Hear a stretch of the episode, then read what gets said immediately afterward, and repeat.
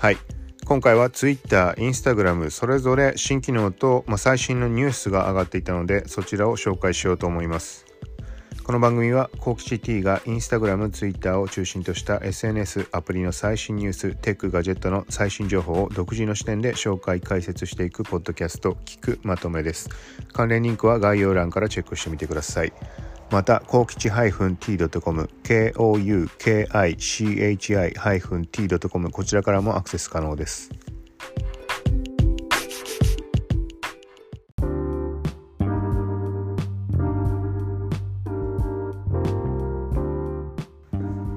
はい、ということでインスタグラムのニュース、まあ、新機能がふたつ、はい、とあとはツイッターの方でファクトチェックに関する話題が上がっていたので、こちら紹介していこうと思います。まずひとつめは、まあ、ツイッターのファクトチェックの方の話でいいかな。今記事を書いたばっかりなんだけど、ちょっとまとめきれてないんだけど、えーと、さんがついつかかな、いつかから画像とか動画に関するファクトチェックが入って、まあ、捏造だとか悪意ある改ざん、まあ、改ざんとか悪意ある加工だとか操作、まあ、人を欺こうとするような類の写真とか動画に関しては、えー、っとそのメディアの下になんか操作されたメディアですみたいな、なんかちょっとはっきり表記覚えてないけど、そんな感じのが出て、そこをタップすると、まあ、信頼性の高いソースの情報が表示されて、まあ、どういうふうにどこが変更されているかとか、そのあたりが確認できるようになるっていう話です。はい。で、悪質な場合に関しては削除っていう場合もあるし、またあとは、まあ、繰り返したりとかの場合なのかな。一発ではこれもないと思うけど、凍結、永久凍結対象になるっていう話も上がってます。はい。で、この話聞くと思い出すのが、ちょっと前のあのインスタグラムのフォトショー加工画像がファクトチェックに引っかかって偽情報って表示されてしまったっていう話があって、そこを思い出すけど、まあ、あの件に関してはおそらくまあ何回か触れたみたいに、もう、まあ、そもそも誤判定だったっていう、ただそれだけの話だと思います、おそらく。はい、あれ以降細かい情報って上がってきてもないので、あの逆にそこがね、なんか問題が継続して起きているようであれば、新たなニュース上がってきそうなものなので、はい。で、その点に関しては、まあ、インスタグラムの方もポリシーでちゃんと出してるとは思うんだけど、日本語版がないのか、たまたま見に行ってないだけなのか、わかんないけど、まあ、今回、ツイッターに関しては、公式アカウントがツイートをして、まあ、ポリシー規約変更したところに関しての、まあ、ヘルプセンターのリンクが貼ってありました。はい。で、そこを見ると、まあ、細かなところ、いろんなこと書いてあるんだけど、どういう要素が絡んで、判定要素は何かだとか。で、そこに、さっきのインスタグラムで問題になったようなところに関しては、えー、と写真とかの、まあ、レタッチだとか動画の、まあ、色合いの調整だとかの編集に関しては今回の、まあ、規制対象にはならないっていう、そういうふうに記載がされています。ただここでこ合成って言葉まで使われてないんだよね。そこがなんかちょっと濁してるとこなのか何なのか、あの合成したりダメとかっていうことは当然ないと思うんだけど、結局あの判定がね、確実な判定ができない場合ってのもあると思うから、だから誤判定ってのはやっぱり生まれてしまうと思うんだよね、まあ、インスタグラムと同じで。はい。で、また別の表記としては、えっとね、まあ、確実って判断できない場合に関しては、そのまあ規制対象にならない場合があるっていう、そういう書き方でした。はい。まあ、というところで、この辺りはまあ誤判定はどうしても生まれてしまうだろうし、まあ一応そこら辺も考慮してなんだろうけど、あのーまあ、ツイートだとかプロフィールに書かれている文章なんかも判断の目安にするっていう形には、まあ、記載になってました、まあ、基本的には エーアイ での自動検知っていうのがまずあって、でもちろん人の目で確認とかも入ってはいくんだろうけど、はい。まあ、このあたり、まあ、この前インスタグラムの方でそんな話があって、ツイッターの方もまあメディア関連に関してもそのあたり対応していくという話です。はい。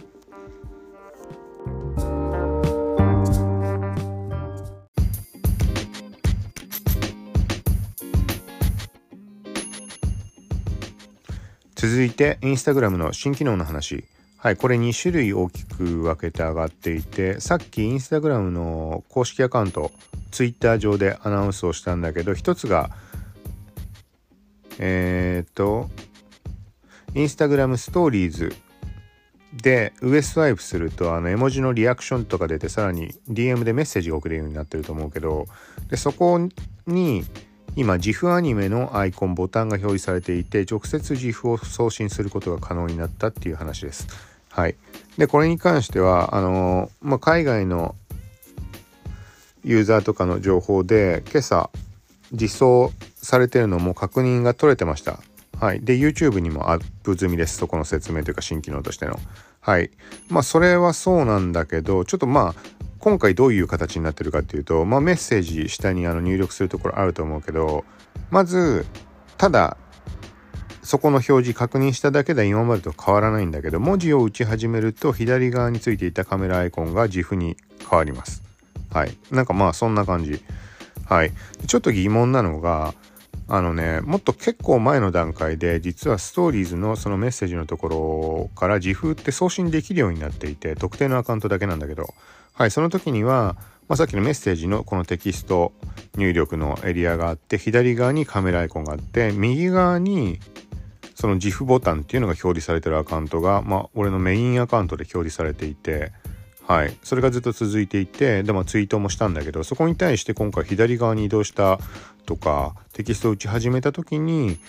ジーアイエフ アニメアイコンが出るっていうのの意味っていうのがちょっとどういうことなんだろうなっていう疑問がまあ一つ。はい、でプラスさらに疑問なのが、そのにパターンがあの共存してるんだよね。あの別のユーザーのストーリーズを見ると、その右側に ジーアイエフ アニメアイコンがあるパターンもある。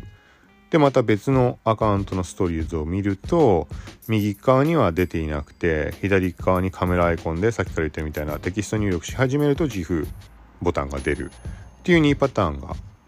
うん、存在して、何の違いかがちょっと判断つかない状態です。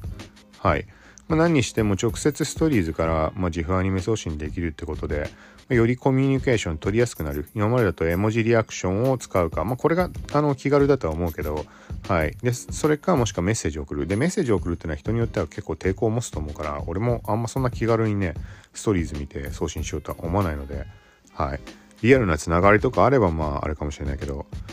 まあ、そういうところでは、まあ、ジーアイエフ アニメだと多少というかあのねなんかこう絵文字リアクションをするような感覚でコミュニケーションを取りやすくなるんじゃないかなっていう、まあそんな印象があります。はい。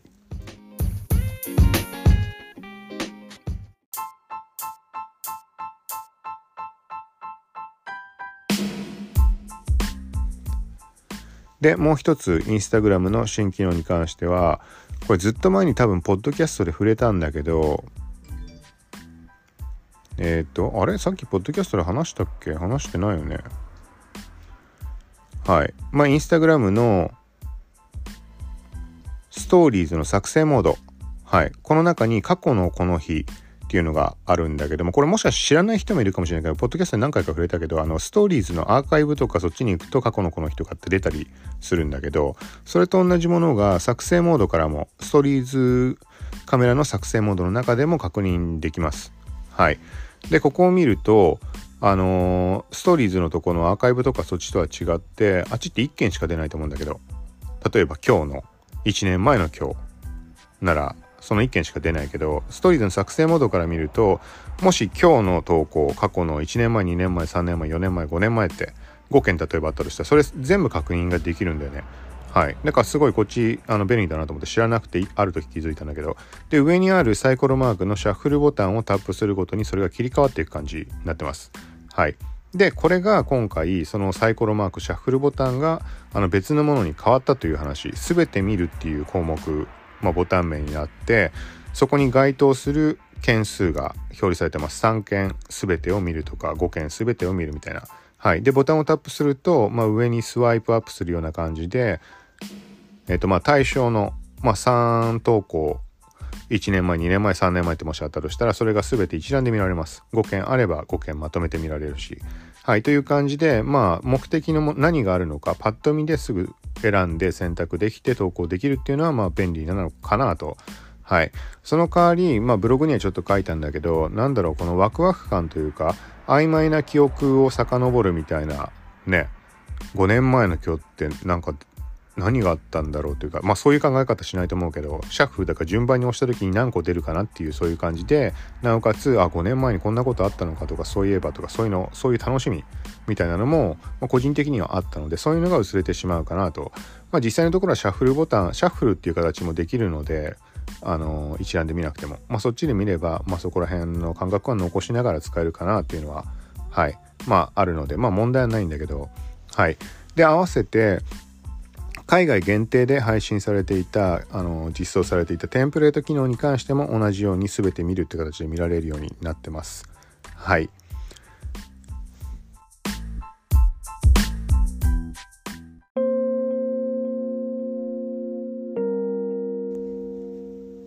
ということで今回は Twitter のファクトチェック、画像写真、画像写真、まあ、動画が対象になって、まあ要は禁止ってことでね、その人を欺くような画像や写真、動画に関しては、はい、とインスタグラムのに種類の新機能、こちらを紹介しました。はい、ちょっとなんか他にも細々と上がっているものが今日あった気がするので、ちょっと整理した上でポッドキャストの方であの配信できたらなと思います。で概要欄に、えーと、もう配信済みの YouTube とブログ、ここの記事に関して貼っておくので、で、ちょっとジーアイエフアニメ、ストーリーズのジーアイエフアニメに関してはまだ記事かけてないし、YouTube もアップできてないので、それもまあ更新した時点で概要欄に追加しておくので、はい。ということで、また、そうだな、今日のうちに何回か配信すると思うので、よかったら聞いてください。さようなら。